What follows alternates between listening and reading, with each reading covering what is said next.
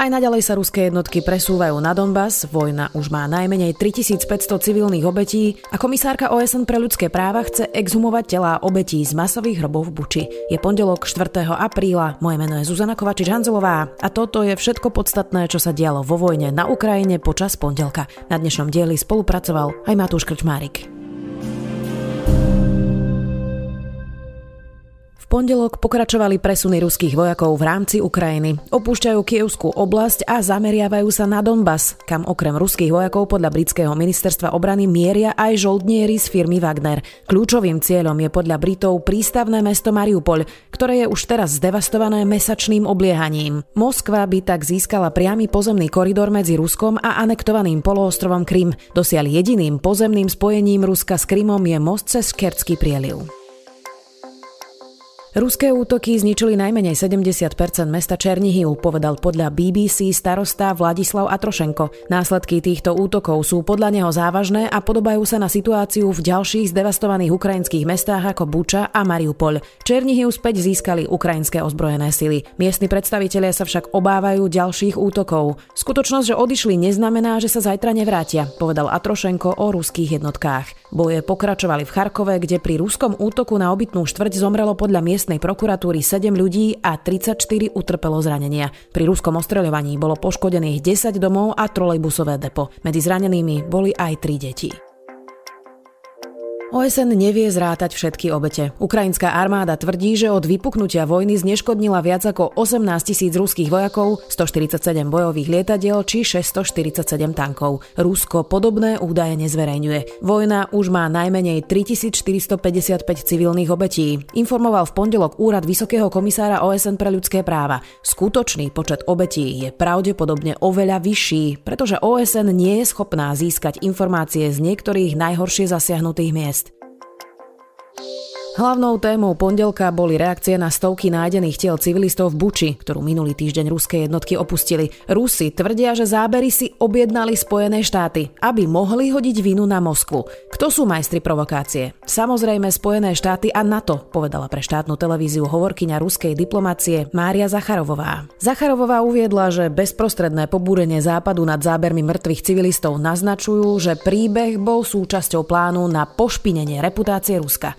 V ukrajinskej Buči sa doteraz našlo až tristoštyridsať tiel, ktoré sú zrejme výsledkom masakry, ktorú majú na svedomí ruské jednotky. Pátranie po ďalších obetiach pokračuje, pričom niektoré telá sú údajne pochované na dvoroch domov. Všetky telá v Buči musia byť exhumované kvôli vyšetrovaniu, uviedla komisárka ó es en pre ľudské práva Michelle Bacheletová. Je nevyhnutné, aby boli všetky telá exhumované a identifikované, aby bolo možné informovať rodiny obetí a určiť presné príčiny smrti. Mali by byť prijaté všetky opatrenia na zachovanie dôkazov, povedala Bacheletová. Ruský minister zahraničia Sergej Lavrov vyhlásil, že ukrajinské provokácie v meste Buča sú hrozbou pre medzinárodnú bezpečnosť. Zopakoval pritom aj stanovisko svojej krajiny, že Ukrajina zinscenovala niečo, čo sa javí ako masakér civilistov. Podporil pritom zvolanie mimoriadneho zasadnutia Bezpečnostnej rady ó es en. V tomto duchu pracuje aj kremeľská propaganda v štátnych médiách. Brutálna provokácia ukrajinských nacistov, povedala napríklad moderátorka relácie šesťdesiat minút Olga Skabejevová a dodala, že Zelenský a tzv. Civilizovaný západ sa snažia vytvoriť hybridnú, falošnú verziu Srebrenice. Poľský premiér Mateusz Morawiecki vyzval na medzinárodné vyšetrovanie genocídy, ktorej sa dopúšťajú ruské jednotky na Ukrajine. Známky genocídy v Buči vidí aj španielský premiér Pedro Sánchez. Urobíme všetko preto, aby tí, ktorí tieto vojnové zločiny spáchali, nezostali nepotrestaní a aby sa súdy zaoberali týmito údajnými prípadmi zločinov proti ľudskosti, vojnovými zločinmi a aj, prečo to nepovedať, genocídou, vyhlásil Sanchez v Madride. Kosovskému premiérovi Albínovi Kurtimu telá nájdené v Buči pripomínajú podobné zverstvá spáchané v jeho krajine počas vojny v rokoch deväťdesiatosem a deväťdesiatdeväť medzi etnickými Albáncami a srbskými silami. Masové hroby, ľudia brutálne zabití s chýbajúcimi časťami tiel, vypálené domy a mestá premenené na trosky. To všetko sú známe scény z genocídnych režimov, napísal v pondelok na Twitter. O Buči by sa malo hovoriť aj na pôde slovenského parlamentu, kde si podpredseda ľudskoprávneho výboru chce predvolať ruského veľvyslanca Igora Bračikova.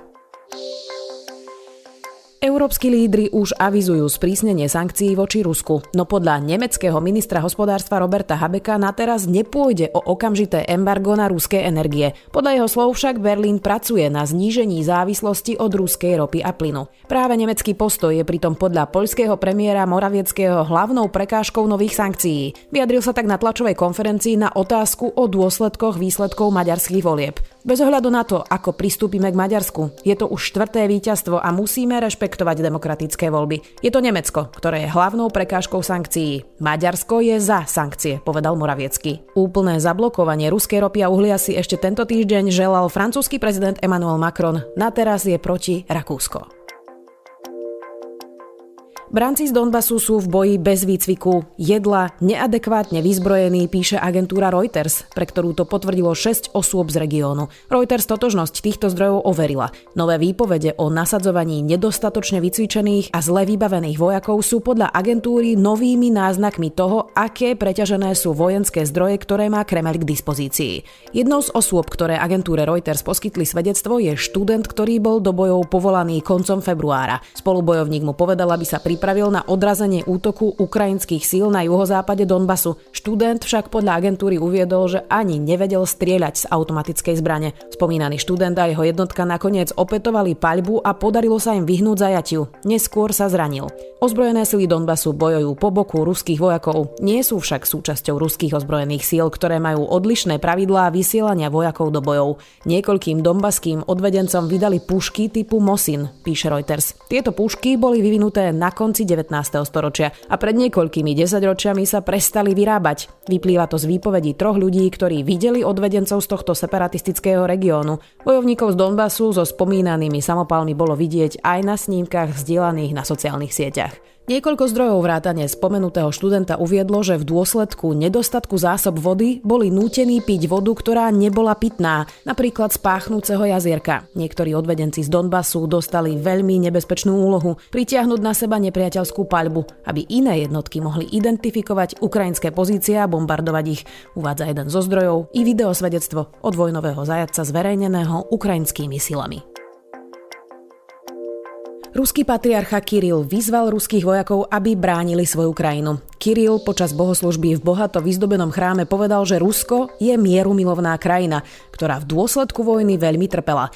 Vojakov vyzval, aby bránili Rusko tak, ako to vedia len Rusi. Absolútne sa nesnažíme o vojnu ani o nič, čo by mohlo ublížiť ostatným, vyhlásil patriarcha, blízky spojenec ruského prezidenta Vladimíra Putina. Počas našej histórie sme však boli vychovaní k láske k našej vlasti a budeme pripravení ju brániť tak, ako svoju krajinu vedia brániť len Rusi, dodal. sedemdesiatpäťročný Kiril už aj predtým vo svojich vyjadreniach obraňoval kroky Moskvy na Ukrajine a tamojšiu vojnu považuje za akýsi obranný val proti západnej liberálnej kultúre, ktorú považuje za dekadentnú, predovšetkým v súvislosti s akceptovaním homosexuality.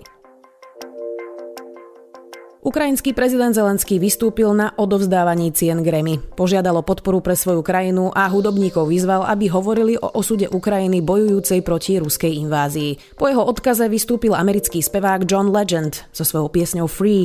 Na pódiu sa k nemu pridali ukrajinské hudobníčky Susana Iglidanová a Mika Newton, ako aj poetka Ľuba Jakimčuková. Vojna, čo je väčším protikladom k hudbe, ticho zničených miest a zabitých ľudí, povedal Volodymyr Zelenský vo vopred nahratom odkaze.